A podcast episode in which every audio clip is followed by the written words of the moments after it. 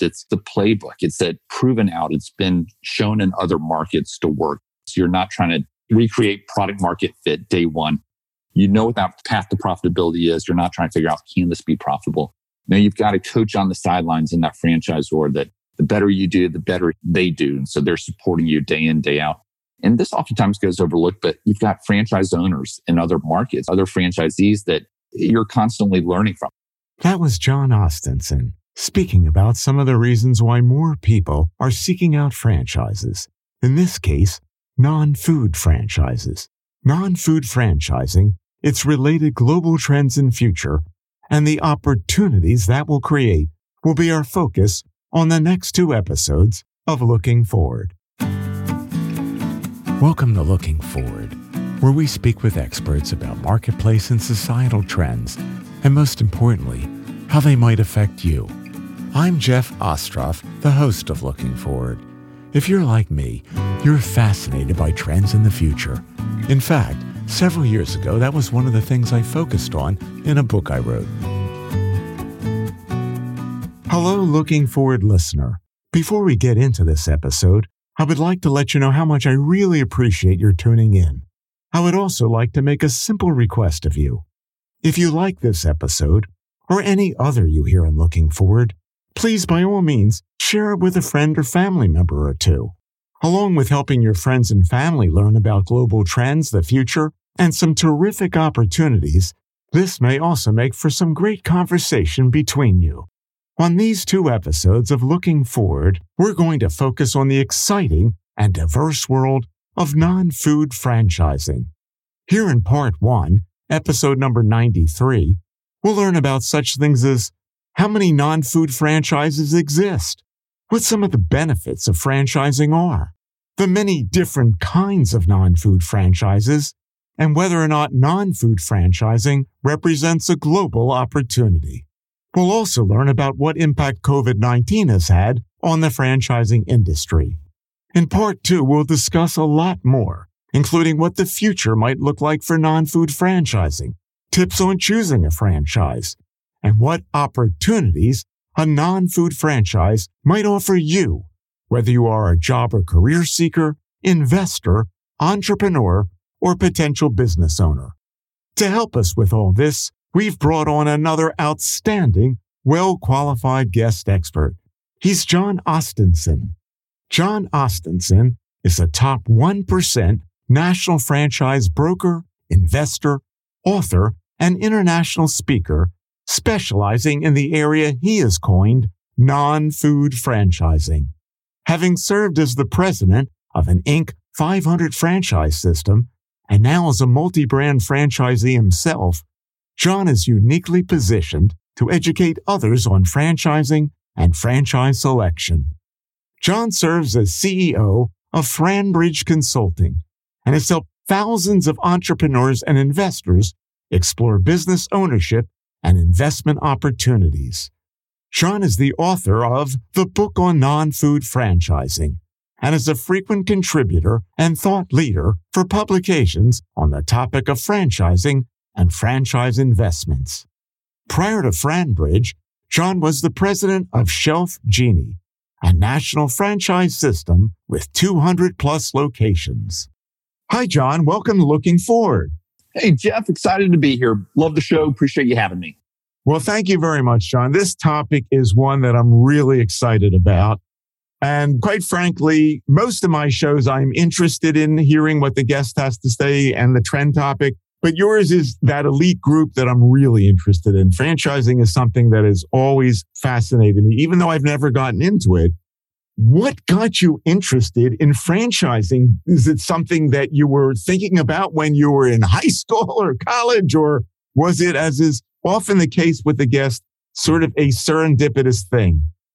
It was serendipitous. That would be the definition. Like so many of your listeners, my background was in the corporate world and spent many years climbing that ladder and you know, helping others build their empires. You know, very grateful for the time that we had. And, and I feel that there was a lot that I took from that, a lot of lessons and, and learnings and uh, had a great experience. But no, really stumbled into it just over six years ago, left corporate America as I would define corporate America for an opportunity to run the Shelf Genie franchise system. Shelf Genie is custom pull-out shelving for your kitchens and pantries and part of the home remodeling sector. And had the opportunity to come in and, and run the day-to-day operations, our marketing teams, our call center, our technology teams, supporting owners across North America, really in their day-to-day operations. And for me, that was an experience where it really opened up my eyes to this world I've now dubbed non-food franchising. Where Yes. there are a lot of paths to business ownership within franchising that people don't know about. I know that we'll touch on those a little bit more in, in a few minutes, but no, that was really the pivotal moment for me. And then from there, you know, it's transpired into what I do today. So in actuality, you actually didn't first buy a franchise. You got in by working for a franchisee or a franchisor. So I came in as the franchisor. So we had the founder of Shelf Genie. I came in and served as president working for him. Okay. And one other thing, John, if you don't mind answering this is when you left corporate America about six years ago, was that a decision that you made or were you let go and you had to decide what am I going to do next? Great question. That was a decision that I made. And, you know, at the time, it wasn't an easy decision to have the golden handcuffs with stock options and, and other benefits. But we've been planning ahead for a number of years. And and what I see so often in my clients today is that entrepreneurial itch to do something a little different. You know, grass may always be greener. In some cases it is, in some cases it may not be. But I know that's what uh, pushed me over the edge, you know, really scratching that itch. Excellent. The thing that you alluded to, which is one of the things, quite frankly, that excited me about bringing you on, John, was we all know about the McDonald's and the Burger Kings. And we also, I think most of us know that there are other kinds of franchises. But the fact is you decided to focus on those non-food franchises. Why? Several reasons why. And one, I now work in a role in which I play matchmaker. I get to do executive recruiting on behalf of hundreds of brands and opening up people's eyes to the types of opportunities in their market that really fit the mold uh, that, that they're looking for in the profile. And we, we really love doing that. What I found is about 95% of my clients want nothing to do with food. In their opinion, there are easier ways to make money, maybe less capital intensive on the front end, less trendy, less risk associated with it, less inventory, smaller teams in some cases. And so all those attributes, you know, lead them to say, Hey, and I will say 5% of my clients love food and, you know, God bless them. We need people doing that, but probably 95% would say no. And my background is not food. And I love the idea of really niching down and being very focused. And like you said, an expert in the area. So that's really what led me to non-food franchise. That's interesting. Is it an accurate statement to say we probably will get more into this later, John, that to get into a non-food franchise may cost less? Is that accurate? It would be accurate in most cases, I would in say. most cases. And in terms of franchises themselves, or there many more non-food franchises, I would think, than food franchises. You know, still today, I, I think it's evolving where you will see more in time. Today, it's still fairly even. So when you look at the US, as an example, roughly 4,000 franchise brands, half of those are in the food space, half are in the non-food space. And to demystify what I'm referring to when I say non-food, we're talking about automotive, we're talking about home and property services, health and wellness and fitness, and talking about areas, you know, deal with kids or with pets or the aging population. All those things that people are willing to spend money on and need to spend money on, really, regardless of the economy. If we're going to have a recession, in a lot of cases, they're Amazon resistant. In some cases, COVID resistant, you know, as true essential services. So, you know, it's all these other industries. I mean, there's there are literally dozens of industries that oftentimes people don't associate with franchising and they may shop there every day and, and not realize, wait a minute, that's a franchise. I never knew that. yeah. And I'm hoping that later on, we're going to get to some specific examples, perhaps, of those kinds of franchises. Now, you hit on something that I want to have you elaborate on. When we start talking about non-food franchises, the franchisors and the franchisees, can you give us an idea approximately how many of them are out there today in the United States and perhaps if you have the numbers around the world? Yeah, you know, just to break it down in the US, there are roughly 4,000 franchise brands operating in about 800,000 establishments eh, across the US. Wow. and they contribute about 800 billion in annual GDP. When you look worldwide, in most cases, it's about triple that.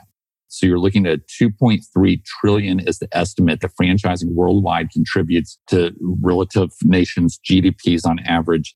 You know, there are about 2 million establishments in the US. So again, about three times, you know, within that, you've got 8 million employees in the US. If you extrapolate internationally, you're probably talking 20 million ballpark. So it is very substantial. And when you look at the, you know, just some examples out there, you've got 7 Eleven, it has the most locations of any franchise system, followed by Subway, McDonald's. You've got other representatives like Dunkin' Donuts and, and Pizza Hut, Taco Bell. So all those traditional food oriented franchises.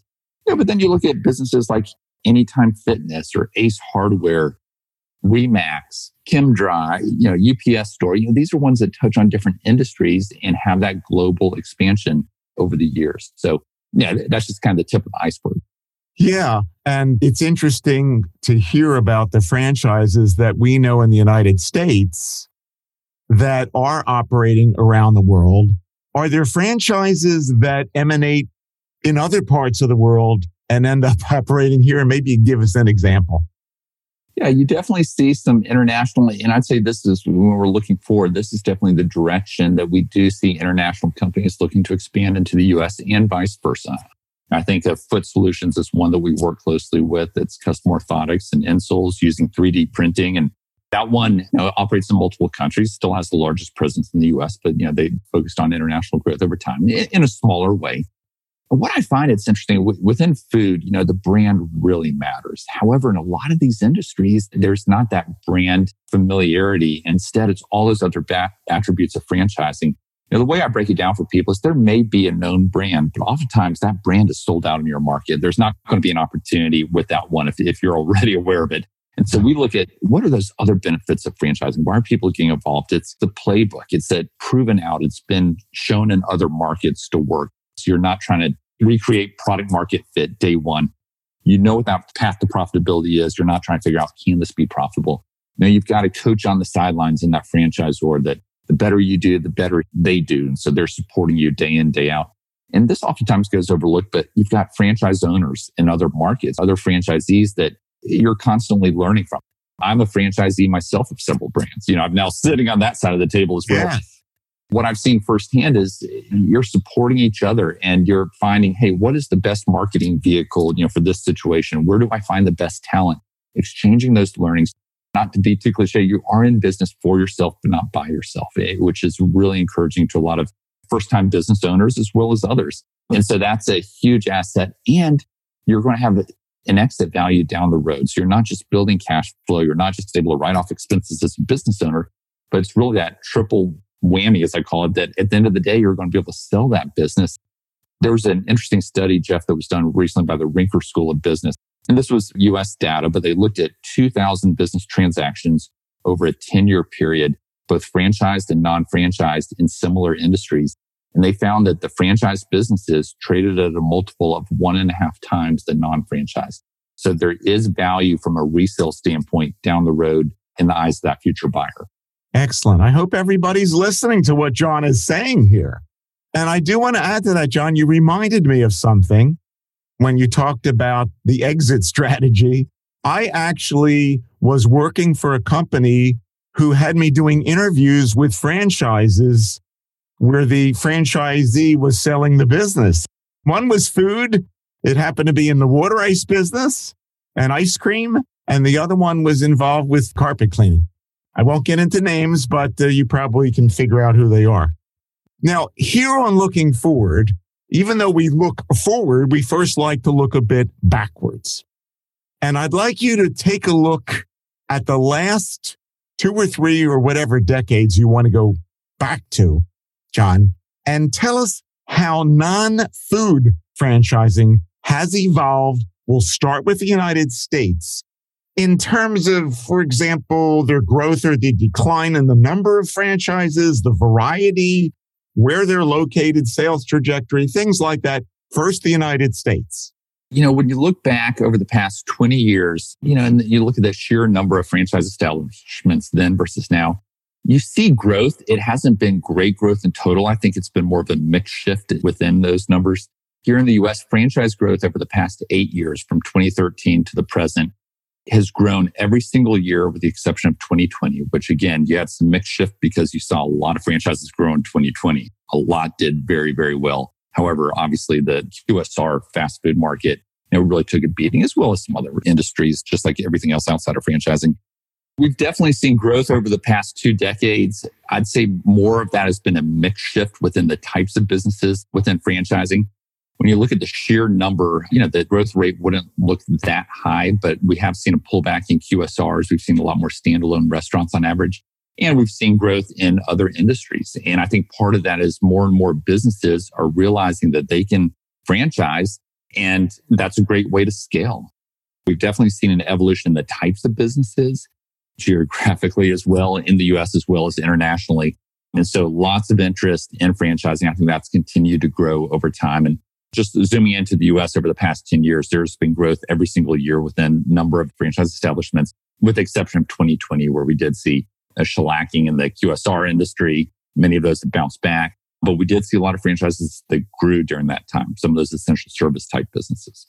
Following up on that, John, have they evolved to where the sales over the years have been growing? And in terms of where they're located, are there more places around the country? We're just in the United States now that have franchises. Can you comment a little bit about the sales, where they're located, the variety? Have you seen changes in that over the years?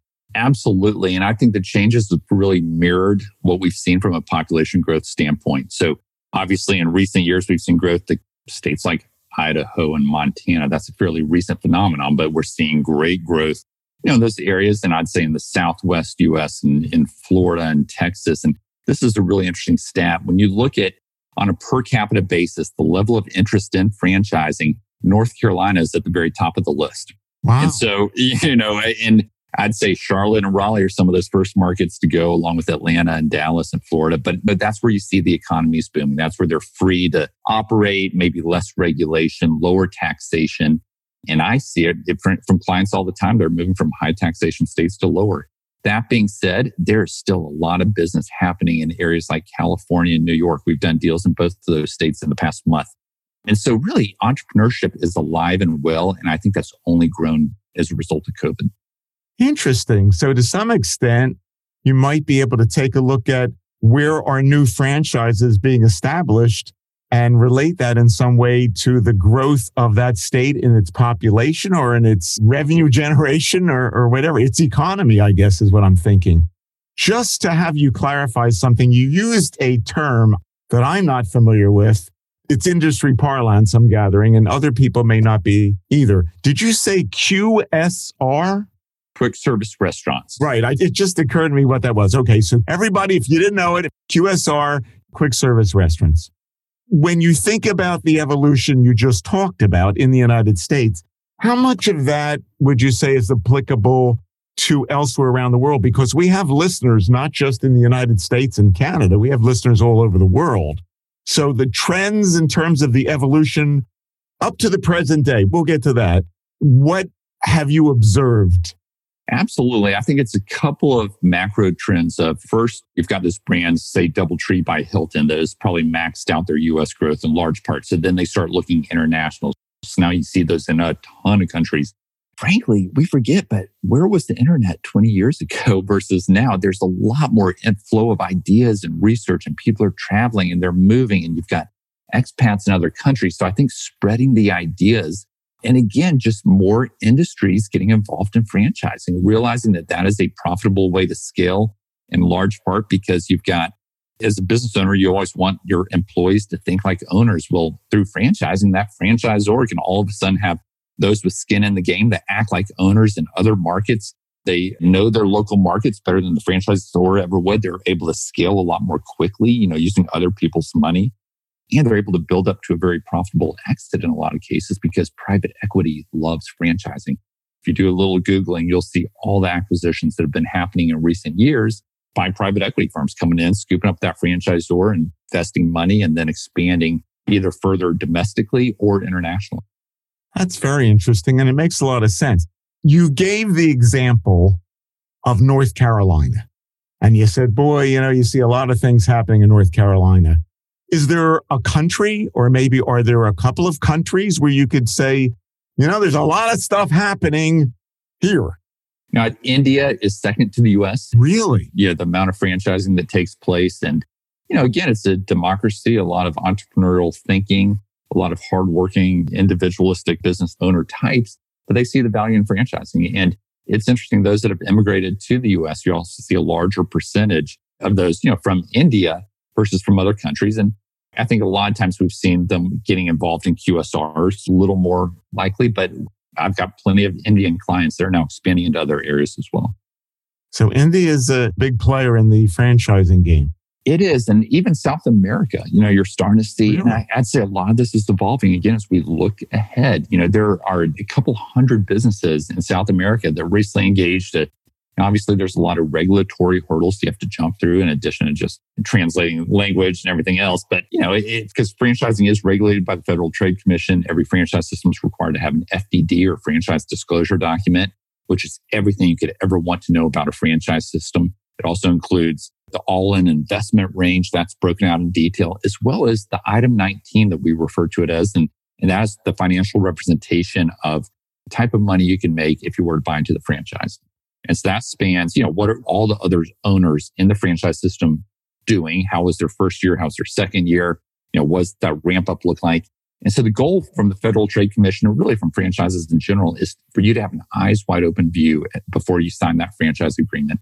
And so you get to go through a process, really get to know the franchisor's team, review the item 19, but then you also get to do what we call validation. And I know we'll hit on this a little bit more as we talk about the process later on, but again, getting to talk to other owners and really hear about their stories. And I think that's part of the reason, Jeff, when you look at the success rates, you know, we all know that in five years, you know, less than 10% of small businesses that, that are startups, you know, are still around.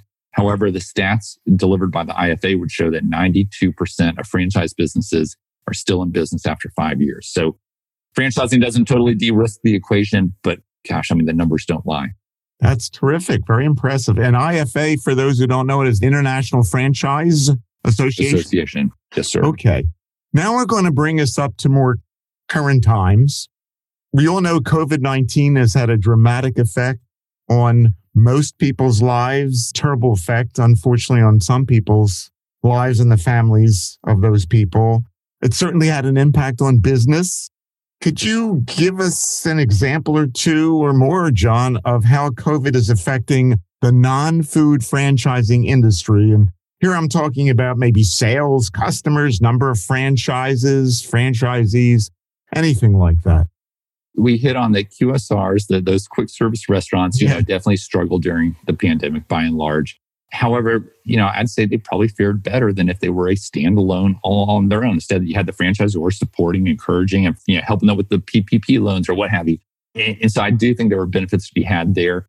You know, within the world of non-food franchising, on average, it fared better. However, you look at like lodging and hotels. I mean, a lot of those really struggled. You had fitness and, and gyms. I mean, those struggled. However, what I candidly talk about is non-sexy being the new sexy as far as industries go. I've got clients asking me about home and property services, those things that people are double down, double yeah. down on spending more on, you know, their roofing, the pool cleaning, you know, those types of businesses. Automotive is another great example. You know, we, we're doing a lot of oil change deals. People hear headlines about electric vehicles. Well, 15 years from now, less than 10% of cars on the road will be electric. I mean, there's still a long runway ahead for the oil change industry and yeah. for unique concepts. We've got one that uses unused parking spaces and they use prefabricated building backed by an investor groups. They're able to get in at a much lower price and yet provide great convenience and customer service to the end customer. I'd say no area has benefited more than home and property services, though, as a result of COVID. I've done three recent deals in the gutter industry. One was a Wall Street attorney just outside of Boston, and a couple of corporate executives bought the other ones. You know, no background at all in the gutters, but yeah. they love the financial model. They love the culture over 90% of my clients end up purchasing something that was never on their radar. Once they start thinking of themselves as a business owner and they say, wait a minute, that actually makes a lot of sense for the lifestyle and the financial model that I want to have going forward. And about half of our clients are looking to run the business full time. Is what we'd call owner operators. They're leaving the corporate world, leaving their full time jobs. The other half are what we'd call an executive model or semi absentee, where they put a general manager in place day one to go and, and run the business for them. I think a trend behind that is, you know, right now you have more cash on the sidelines than at any other time. You know, stock markets had a nice run of late. It's kind of been bouncing back and forth, but interest rates still relatively low historically. Only so many good real estate deals to be had. You see people looking for alternative investments. And so that's another thing that's been driving the growth in franchising. But what people are looking for, and this is where we're seeing growth, it's things like roll off dumpsters. It's, you know, the ServPro type model of water mitigation, mold remediation. And that's never going out of style. That's not wow. trendy. Yeah. COVID can't shut that down. You're going to have to keep that service going. So definitely seeing a shift in interest level. But also, yeah, I'd say from a macro standpoint, COVID's caused a lot of people to question the path they're on and, and take some time and say, I've always wanted to be a business owner. I don't quite know how, but maybe I should peek my head up and start looking around. And, and so it's a lot of fun. You know, entrepreneurism is alive and well, and you're seeing more and more interest on a daily basis. From a number standpoint, our business working with clients has doubled each year over the past couple of years. COVID did not slow it down. That's terrific. Can you give us some examples? You mentioned, I think, somebody from Boston, maybe. I forget what he was doing, but the kinds of careers that people are coming from that you're seeing nowadays in part because of this surge in entrepreneurialism, in part, or more than in part, because of what's happened with COVID. You know, just to rattle off a few, you know, we had the client who's a Wall Street attorney that purchased a better business. We just had a lady out in Arkansas who was a PhD for the University of Arkansas purchase an exercise business, but it's one that caters to those 50 and above. That's a growing percentage of the population. Oh, yeah. Many in that segment don't like going into a big box gym. So this is a beautiful model, smaller footprint, great technology behind the workouts. We recently had a Silicon Valley executive move down to Los Angeles and purchase a property management franchise in the commercial space. We had a real estate broker in Atlanta that said, Hey, let me complement what my team's currently doing. Let's get into property management in the residential space, but let's do it through franchising so we can start on third base instead of first base. You know, let's get in the game and make it happen. We've had clients I mentioned ServPro had a client in New Jersey just come back to buy another location of a water mitigation mold remediation franchise. We had a client in Dallas recently purchase an insulation franchise. Well, that's a $52 billion insulation market, highly fragmented, no national player. And he came in and said, wait a minute, there's an opportunity here. And we know energy prices are going to go up over time. If I can help people you know, save money to me, when you're saying that, what I'm really curious about is the background. Like you talked about the PhD. Okay. Yep. What, what, was the background of this? Do they have a background in that? Because you talked about some people don't even have a background in it. Yeah. And so in this case, he was a business owner already, owned multiple franchise brands as well as non-franchise. And that's a trend that we definitely see, Jeff, is those that are already business owners looking to add either complementary businesses to their core business or looking at diversifying to something totally different. Very, very common as they build out that portfolio approach. They're able to promote within, build that organization. So that's a strategy that we see a lot of people employing. I, I think we'll continue to going forward. Very, very interesting stuff, John. I'm going to ask you something that I probably wouldn't have thought of asking if it weren't for what's going on right now. A lot of franchises have made the decision to pull out of Russia because of the war going on right now. How often do the politics or the economics of a foreign environment, foreign country come into play if you're a franchisee who decides, yeah, I'm going to set up a non-food franchise in uh, South Korea or in India or Africa? How often is that a factor or a consideration? I think it's very similar to just business in general. I've done business cross borders when I was in the corporate world. We worked with a large multinational that operated in 10 other countries and we had some very strong businesses, but we had to make adjustments, eh, you know, for each country. I think the larger the organization, the more firepower and ability resource wise to be able to make those adjustments. Whereas if it's a smaller franchise system, for instance, they're not going to go into countries that are highly regulated, that are also unpredictable there are other ways to grow, easier ways to grow. Now, as a franchisee, I think being from that country, really understanding the ins and outs, having the relationships on the ground is absolutely paramount. I would not want to be an incoming franchisee in another country where I did not have that long established tenure. So I think there's some wisdom that goes into purchasing a franchise in the local market, as well as starting a business. I mean, really the same thing in my opinion. Yes. This concludes part one of our two part series on non food franchising, its related global trends and future, and the opportunities that will create with our guest expert, John Ostenson. If you have any questions you'd like to ask John or me, please contact me at my website, www.jeff-ostroff.com. And if you like this episode, I'd really appreciate your telling a family member or friend or two about it and giving it a positive review on the podcast hosting site where you listen to it. Thanks for listening to this episode of Looking Forward. I hope you've enjoyed it and learned something. I also hope that you'll tell others about our show.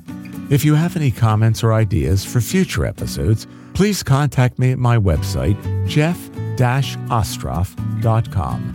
That's J E F F dash Ostroff, O F. This is Jeff Ostroff, inviting you to join us again next time on Looking Forward.